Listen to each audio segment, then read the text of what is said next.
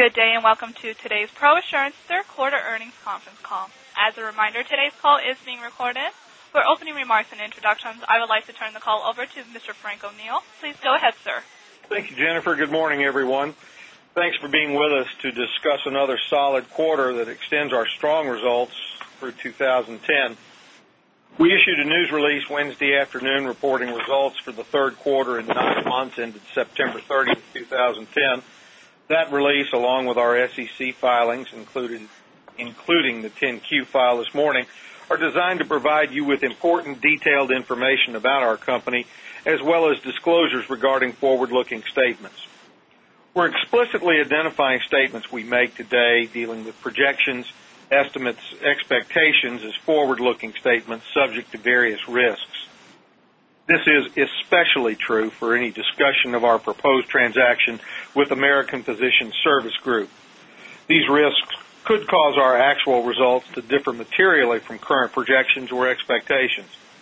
We will not undertake and expressly disclaim any obligation to update or alter forward-looking statements, whether as a result of new information or future events, unless required by law or regulation. The content of this call is accurate only on Thursday, November 4, 2010, the date of first broadcast. If you are reading a transcript of this call, please know we did not authorize it and have not reviewed it for accuracy. Thus, it may contain factual or transcription errors that could materially alter the intent or meaning of our statements. A final reminder, we're going to reference non-GAAP items in our call today. Please refer to our recent filing on Form 10-Q and our recent news release for a reconciliation of those non-GAAP numbers to their GAAP counterparts. On the call today is our Chairman and CEO, Stan Starnes, our President, Vic Adamo, Chief Financial Officer, Ned Rand, and Chief Underwriting Officer and Actuary, Howard Friedman. We'll start with Stan. Thanks, Frank. The results we reported yesterday were again quite positive. The long-term approach we take to our operations and investments continues to serve our shareholders and policyholders well, and our discussion today will underscore that. Our comments on the state of our industry and our strategy to enhance our leadership position through careful growth and the disciplined use of our capital will showcase our ability to create value for our shareholders and security for our policyholders. Frank? Thanks, Stan. Ned, will you give us a brief financial discussion? Thanks, Frank. Based on some of the questions we received after last quarter's call, I'll start again with the top line and work my way down. Gross premium written was $159 million in the quarter, a decline of $9.6 million from the prior year quarter.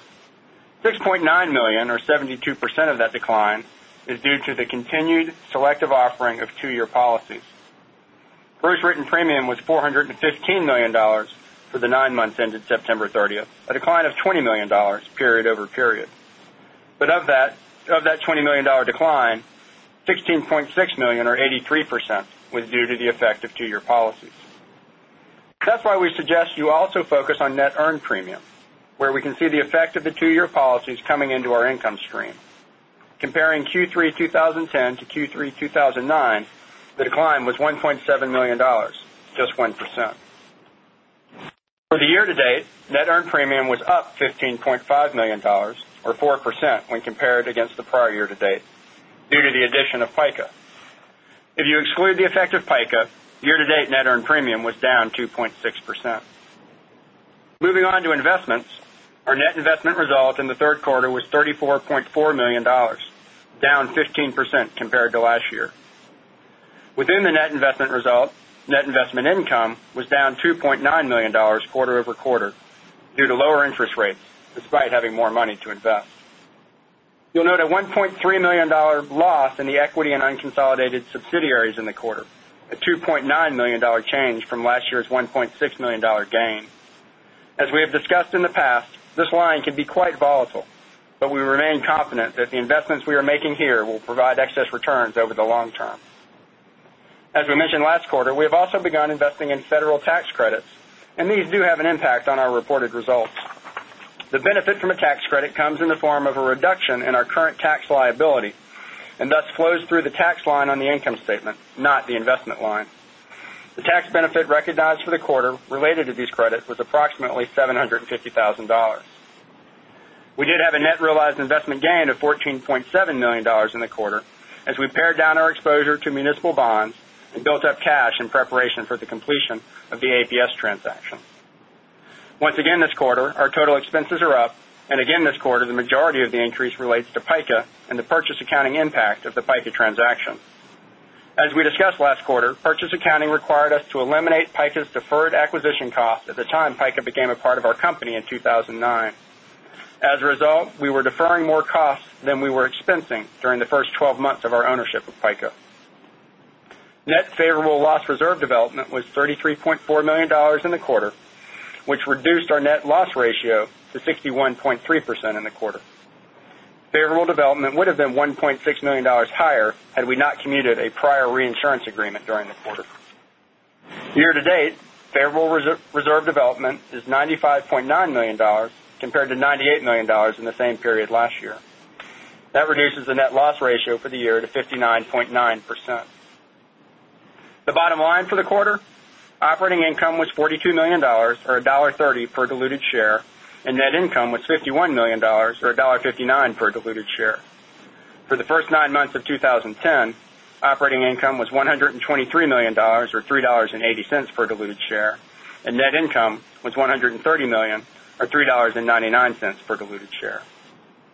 Our return on equity in the quarter was 11.3% and is 9.8% for the 9-month period. Book value is at $58.90, which is 12% higher than year-end and 17% higher than September 30th, 2009. We bought back 975,000 shares of our stock in the quarter at a total cost of $55.3 million. And all but 5,600 of those shares were bought below Q3 ending book value. Since quarter end, we have repurchased an additional 169,500 shares under the terms of our 10b5-1 plan at a total cost of $9.7 million. All in, we've repurchased 1.8 million shares this year at a cost of $104 million. We have approximately $11 million left in our current authorization. Frank? Thanks, Ned. Next, we'll go to Howard to comment on loss trends and their effect on rates and the market in general. Howard? Thanks, Frank. This continues to be a tough market, but one in which we're able to retain the vast majority of our business and add some new premium at rates which we believe meet our criteria for long-term profitability. Retention in our consolidated physician medical professional liability book was 90% in the third quarter. Retaining that level of business in a very competitive market says a great deal to us about the value of the value that our insureds perceive in a ProAssurance policy and the promise of treated fairly. We wrote $8.4 million of new business in the quarter. $7.9 million of that was new medical professional liability business. I think this level of retention, especially in core states, and the writing of relatively minor amounts of new business, is characteristic of the market right now. Average renewal pricing on expiring premiums rose 2% in the third quarter, which is a turnaround from the 1% decrease in the third quarter of 2009. The level of pricing stability and the loyalty among our existing customers tells us we should be able to maintain our existing book of business when the market does turn. It should also put us in a solid position to acquire new business if competitors raise prices to compensate for what we perceive to be aggressive pricing in the past 18 to 24 months. The favorable development in the quarter continues to emerge largely from accident years 2004 through 2008. Loss costs remain lower than the estimates we used when we established the reserves for those years, due to the manageable 4% to 5% upward trend in overall severity. The other half of the loss trend equation, frequency, remains stable, something we've reported for several quarters after a long period of declining frequency. Let me spend just a minute on the loss ratio. Our current accident year loss ratio in the quarter was 86.9%, a 2-point increase over the same quarter a year ago. This was due to a small shift in the mix of business, much of it the purchase of one large tail coverage policy. We book tail policies at a higher initial loss ratio than our standard policies due to the permanent nature of tail coverage and the higher level of uncertainty about ultimate loss costs on this coverage. Frank?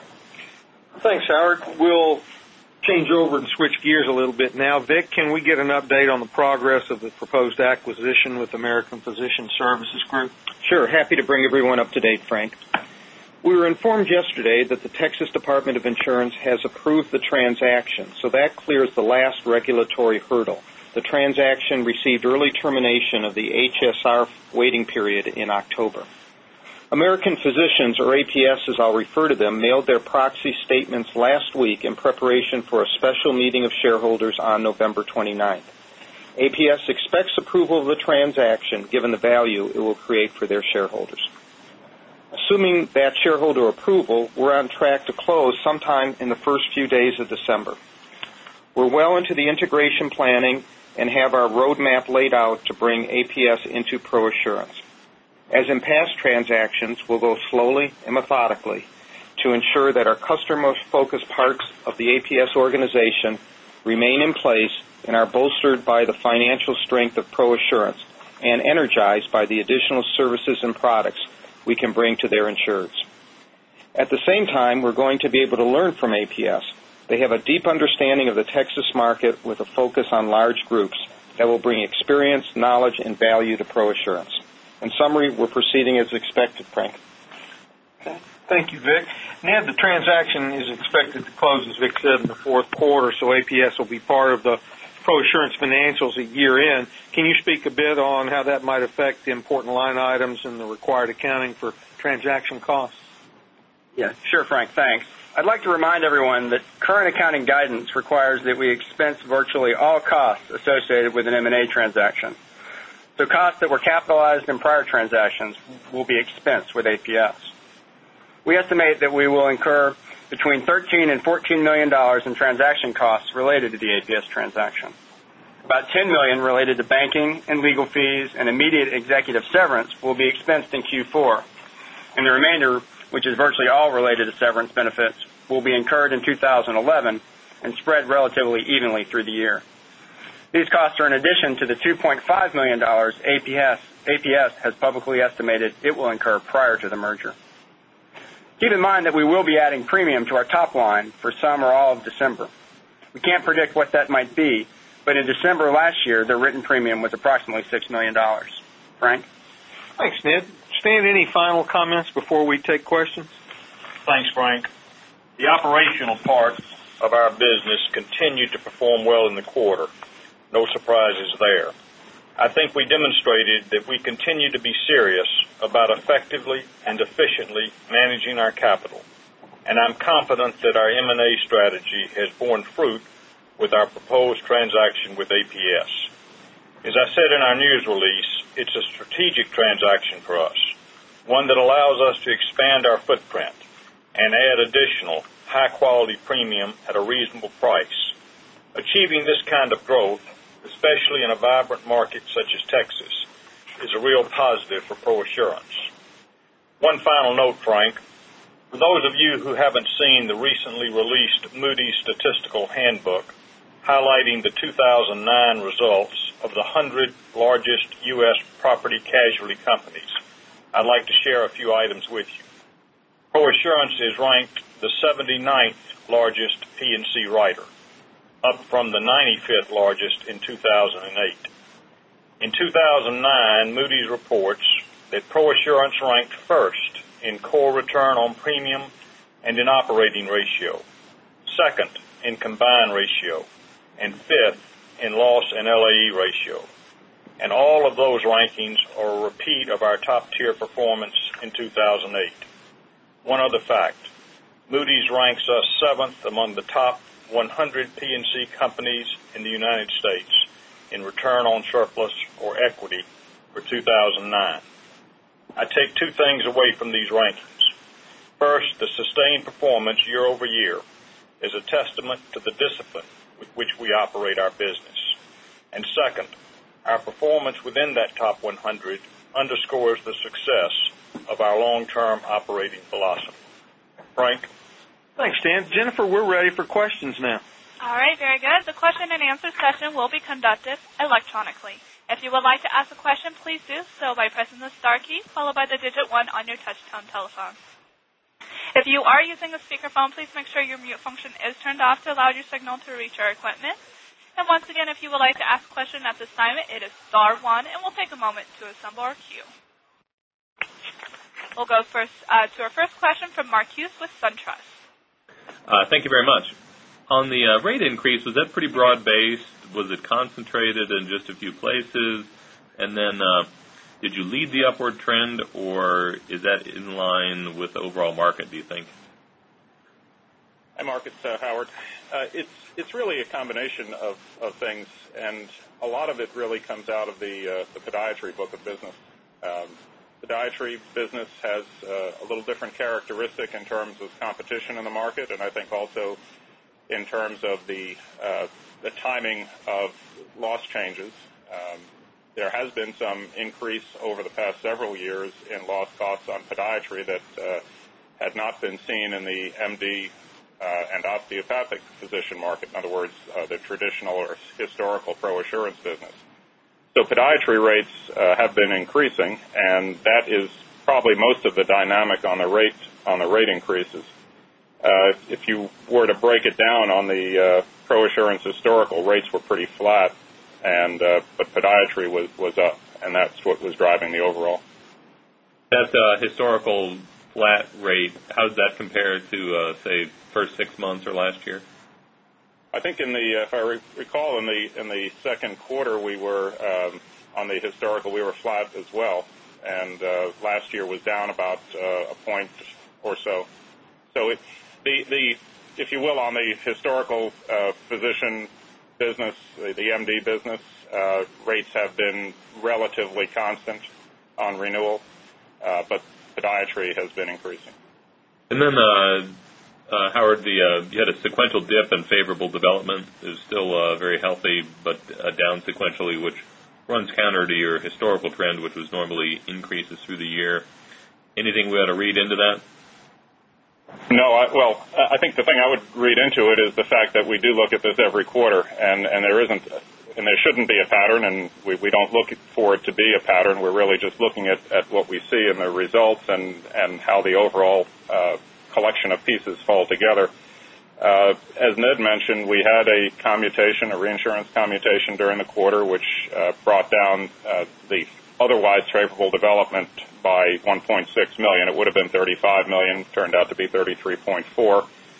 So on that basis, without that, it would have been maybe closer to what you were anticipating. Also, I think another way to look at it is if you looked at things more in terms of percentage of prior year-end reserves, and on that basis, we're actually quite consistent with where we were last year. Thank you. We'll take our next question from Matt Rohrman with KBW. Gentlemen, good morning. Just had one question related to the APS deal. I was talking to some folks yesterday that said the doctor applications in Texas have been growing about 4,000 a year, and that's kind of been a record high over the last 5 years. I was curious to see how long something like that could continue in the state, and are you seeing that type of growth in any other states? Well, it's Stan. We certainly haven't seen that type of growth in terms of applications in any of our states. We hear anecdotally same sorts of things you're hearing, and factually we know that the number of licensed physicians in Texas has been increasing in recent years, and that's why this transaction is so important to us. So I hope what you heard yesterday is true. All right. Thank you very much. We'll take our next question from Beth Malone with Wunderlich Securities. Okay, thank you. Good morning. A couple of questions. On the, I know, Howard, we have this discussion quite often about the trends in the reserve development, and you've been pretty consistent in saying that it's not really predictable. However, the reserve development that you have recorded in the fourth quarter of the last 2 or 3 years has been significantly higher than the reserve development you experienced in the first 3 quarters of each of those years, going back to at least 2007. So my question is, can you explain why that might occur? Sure. The process that we go through, and we do, as I mentioned, certainly look at things on every quarter. But we have a pretty long-term view of the business, as you know. And you need that in this business because things change gradually. It's rare that you see some type of immediate change in a quarter. So we spend a lot of time at the end of the year really looking back and trying to look forward, doing a more intricate, more thorough, if you will, type analysis. And that's when we make most of our decisions, trying to get the perspective of what has happened over the course of the past year.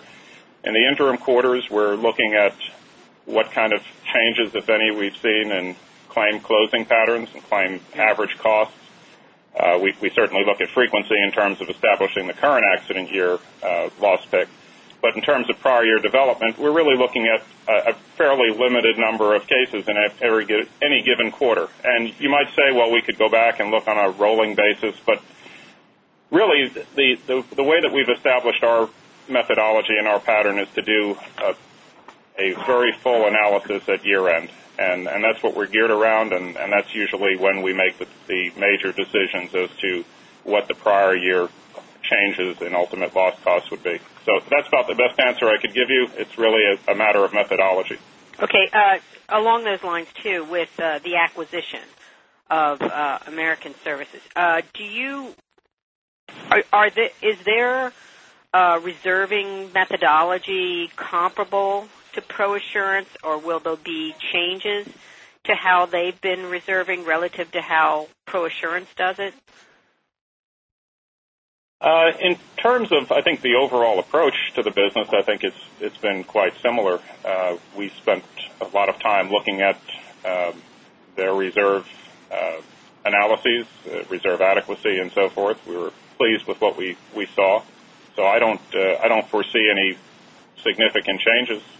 AMPH has used a actuarial consulting firm for many years and has a good track record with that firm, and we're likely in the short term to continue to get some guidance from that firm and then decide where we're going in the future.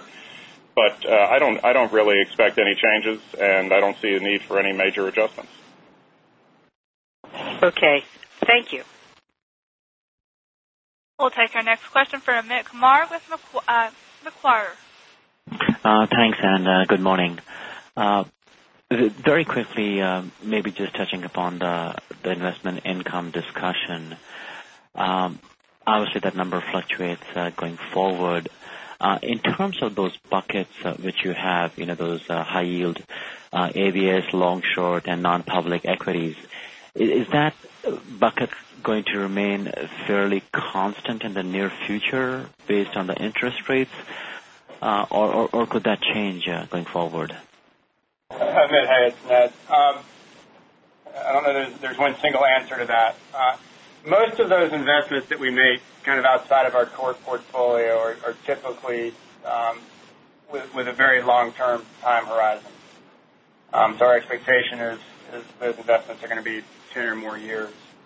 On the high-yield asset back in particular, that was a fund that actually the fund, the partnership was unwound during the quarter, and the assets were distributed, and so that's actually for this quarter coming out of that bucket, and the vast majority of the securities related to that investment, to the extent they were distributed to us, have been sold or we're planning to sell them. But we are continuing to add investments under that bucket of alternative investments, and most recently the tax credits that we mentioned, and we would expect that we're going to continue to add to the tax credits over the next 6 to 12 months. Okay. That's helpful. And just moving on, going back to the broader discussion on loss costs, frequency is still stable. I'm just wondering, how long do you expect that to remain stable? And maybe also talk about yesterday's or I guess day before's election results in your core states, and how does that change your thought process on loss costs going forward? Amit, it's Stan. In terms of frequency, you know, it's something that we look at very closely, but we don't make predictions about it. This historically has been a volatile line of business, and one of the reasons it has been volatile has been a fluctuation in loss cost, including frequency. Frequency is stable. There was a long period of declining frequency. Nobody is sure why it went down. Nobody can be sure that it will remain at its current level, and we don't make any predictions about it. We just evaluate it. In terms of the elections, you know, what one would hope is that the elections foretell a increasingly hospitable business environment in this country, and that we will be in a position like every other business to benefit from that environment. We hope it will increase the certainty which confronts everyone trying to operate a business in this country, and because uncertainty is very much a detriment to the operation of a business. If you're talking specifically about tort reform on a federal level, we certainly hope that the new Congress and the administration will endorse a meaningful tort reform to protect physicians, but we're not managing our business on the assumption that it will. There was a period of time in the earlier part of the first decade of this century in which the Republican Party had control of both houses of Congress and the White House, and tort reform was not passed. So while we hope it will happen, we're not operating our business on the assumption that it will. And on the state level? The state level, you know, it just will vary from state to state. And, again, there are a number of states that have not had a ruling yet on the constitutionality of previously enacted tort reform. And so I just think you have to evaluate every state separately. I think the number one issue in most states, probably every state, is the economy. And the hope is that as the economy strengthens, our business will strengthen as a consequence of that. But I don't have any way of presuming that there will be a new widespread endorsement of tort reform in various states. Got it. That's all I have. Thanks, and congrats on the results. Thank you.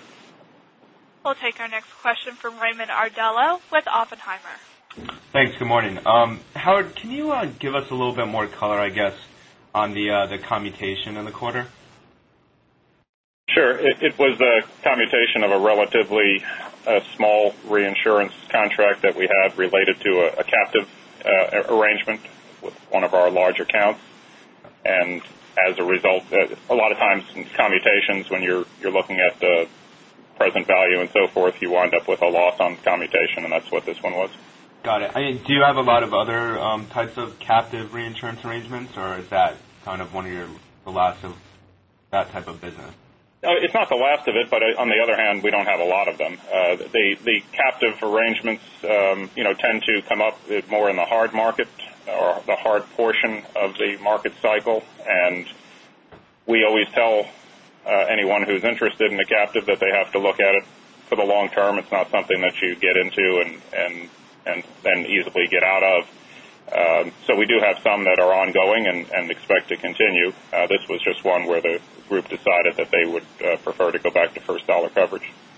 Got it. Thanks. And then if my memory serves me correct, I guess your reinsurance program was up for renewal on October 1st? Yes, it was. Can you give us an update, I guess, on terms? Were they similar, and I guess pricing on the program? Sure. Yes, we did renew October 1. The structure of the program remained the same. We had some pricing improvement in our hospital and facilities excess loss, reinsurance costs, which we hope will make us more competitive in the hospital market. We had a pretty high level of interest in the program and brought on a few additional reinsurers with small shares. But the program continues to be led by the historical lead reinsurers, Aspen, Hanover Re, Transatlantic Re. And we have a mix of both international and domestic reinsurers on the program. Great. That's all I had. Thanks, guys. Okay. Our next question comes from John Grimstead with Piper Jaffray. Hi, good morning. Thank you for taking the questions. First, could you give us a brief update as to where your claim inventory stands relative to 1 year ago? You know, we have really said that through the year, claims inventory can fluctuate. We take a very long-term view of it, so we'll update at year-end when we can compare full year over full year, but we don't and aren't prepared at this point to disclose current claim inventory. Fair enough. Next, what are your expectations for goodwill out of the APS transaction? We're in the process of evaluating that. I would expect goodwill to be somewhere in the neighborhood of $50 to $60 million from the transaction. It'll depend in part on the last 2 months, assuming it closes early December, the last 2 months of operations at APS. Okay, thank you. And finally, I might have missed this, but with respect to the new business written this quarter, the $7.9 million, again, I apologize if I missed it, but what are the rates looking like on that relative to last year? Well, the rates on new business are, typically similar. We don't or haven't historically broken that out, but I would say that we're generally charging rates on new business that are pretty similar to our renewal pricing. It just depends on the accounts that are involved and the quality of the account.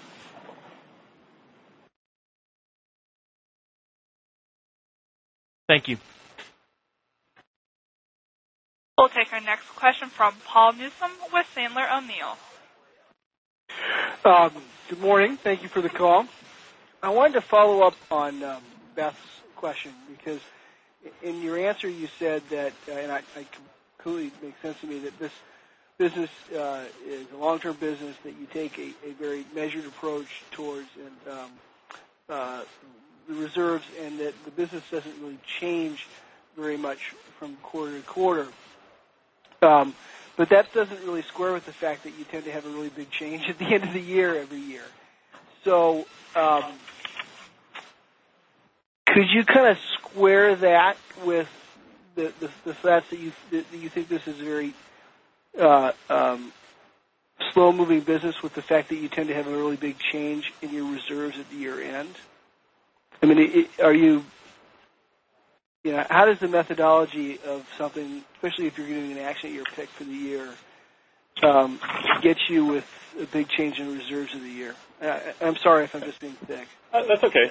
I think the issue is, there's a process, and it's a quite extensive process that we go through both internally and externally. We have independent actuarial consultant who does pretty significant amount of work in terms of reserve review, and we actually do that twice a year, but there's certainly more emphasis placed on the year-end evaluation. It takes several months to do, and we actually started as of the end of the third quarter. We do a lot of work internally on the same basis. It's really, I think, a matter of how much and how often we do that type of analysis, and while in theory it could be done every quarter starting with the data from the prior quarter and looking back over the past year, we historically have reserved the full extent of that analysis to year end. It coincides with the statutory reporting process where we have to do much more detail at year end than we do on the quarters. And it also is a matter of how often is the right amount of time to do that level and depth of analysis. So that's really the basis for it. I don't think there's anything really beyond that. It's more a matter of timing, effort, and workload. Great. I have a completely separate question. Back to M&A. Obviously, we're left with sort of only a couple of public companies in the medical malpractice space. Could you maybe just kind of refresh us now that, especially sort of post AMPH, where you think you stand from a breadth of business spread of risk basis and where you'd like to be, and whether or not you think the there's certainly more consolidation to come or not on a broad basis. This is Stan.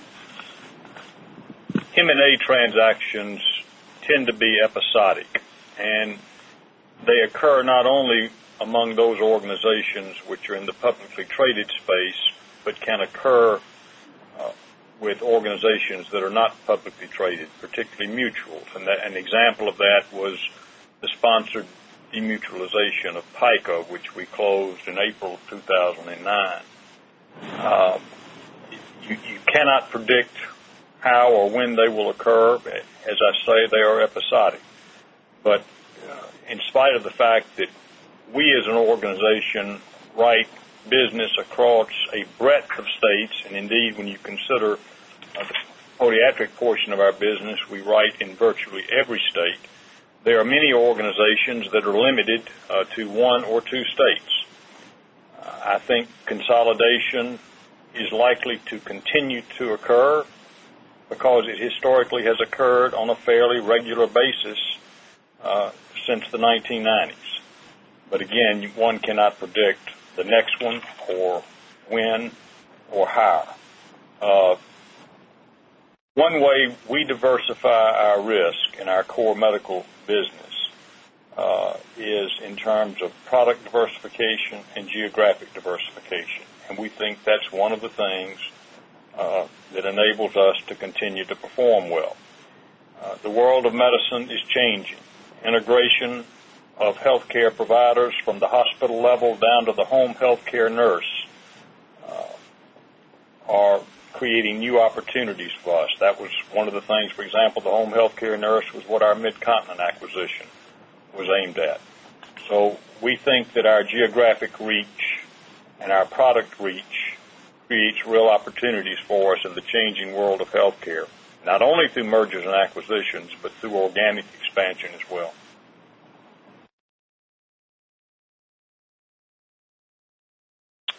Great. Thank you very much. Appreciate the call. Once again, if you would like to ask a question, that is star one, and we'll take a follow-up question from Mark Hughes with SunTrust. Thank you. Anything you've seen regarding healthcare reform, smaller doctor practices combining with the hospitals or big health systems? Either have you seen any pickup in that, or do you think doctors are more serious in evaluating that now? The New York Times reported earlier this year that 50% of the physicians in this country are employed by hospital or hospital-affiliated organizations. So that indicates to me that it is picking up. There are several factors that are causing physicians to look very seriously at hospital affiliation. One are the reimbursement rates. A second is what I call the bureaucratization of medicine. Things such as electronic medical records, increased regulatory burdens, and the third is the demography of medicine is changing. The confluence of all of those factors is causing physicians to take a look at hospitals. And while there was some effort at integration in the early 90s, by and large, that was unwound. At the time, it didn't feel particularly right to me. This feels far more permanent. Have you seen a pickup in that activity in your own book of business? Yes, we've had physician groups go into hospitals, some of which we no longer insure after they go into the hospital, and some of which we continue to insure. So everyone has to be handled differently. Right. Can you say what the effect on the current year loss ratio was from the tail policy issue that you talked about? Yeah, it's... roughly 1.5 points on that current accident year loss ratio. Okay. Great. Thank you very much. We have a follow-up question from Beth Malone with Wunderlich Securities. Okay, thank you. I just wanted to follow up on the comments that the Texas market seems to be more robust than many others, and I was wondering, do you think that the increase in the application of physicians is that an economically driven incident? And if so, could we anticipate an escalation of that as the economy improves in general? You know, Beth, the truthful answer to the question is I don't know what we can anticipate in the future. I think the Texas is a state that, from what has been reported to us, the economy has done better than it has in other parts of the country. But Texas also has constitutional tort reform, that is, tort reform that is embedded within the state constitution of Texas, which makes it more sustainable tort reform. Perhaps that's had an influence on it. The time I spend in Texas, both professionally and personally, indicates to me that Texas is a state which in the future will continue to prosper and thrive, and that's why this strategic acquisition is important to us. Okay. And one other question for Howard. I know I don't want to beat this to death, but I will anyway. Just wondering, in your commentary that things don't change very quickly on the reserve development side of severity or frequency trends, how does that explain, or maybe I didn't understand it. I'm old enough to remember when in the early 2000s, 1999, 2000, 2001, all of the med and mal companies experienced a spike in severity, I think it was, that was kind of unexpected. And was that just a freak event, or am I describing it wrong because it's been so long? Neither. I don't think it was a one-time or the only time it's ever happened, and I think you're describing it more or less correctly. I think the industry did see it over a period of time, though. The increase at that point in time came in the form of higher claim severity, and it was something that started to build up, I think. There was some denial of it, as in many cases these types of things are met with some denial of, well, let's see what happens. Let's see what happens the next quarter. It's only out of this particular state or this particular set of circumstances or claims. But I think the evidence did build up, and in our case, in the first quarter of 2000, we felt that we had enough evidence over a period of time to say that we needed to make an adjustment and reduce the amount of favorable development that we were seeing from prior years. And then over the course of that year, and this goes back a ways, but I know you were around then, over the course of that year we continued to see it and we continued to reduce the favorable development. So what I'm saying is we don't ignore the indications going throughout the year, and we certainly look at both frequency and severity every quarter. But we don't try to make the decision for the entire book of historical loss reserves based on one quarter of information. Howard, I think one other thing to point out, Beth, getting back to your point where you said it seemed to happen overnight, we recognized it, and then there were questions of the myriad other public companies that have since gone by the wayside, and they've said, oh, we don't see it, and then it was 6, 9 months, 12 months later that they did see it. So I think although it seems like it hit in an avalanche, it really built up more over time. I think probably we were ahead of the curve. We stopped digging the hole early and started filling it before everybody else. Okay. All right. Thanks for that explanation. And with no further questions in the queue, I would like to go ahead and turn it back over to Mr. Frank O'Neill for any additional or closing remarks. Thank you, Jennifer. We'll wish everybody a happy holiday, and we will speak to you again in February when we announce year-end and fourth quarter results. And that does conclude today's conference. Thank you for your participation.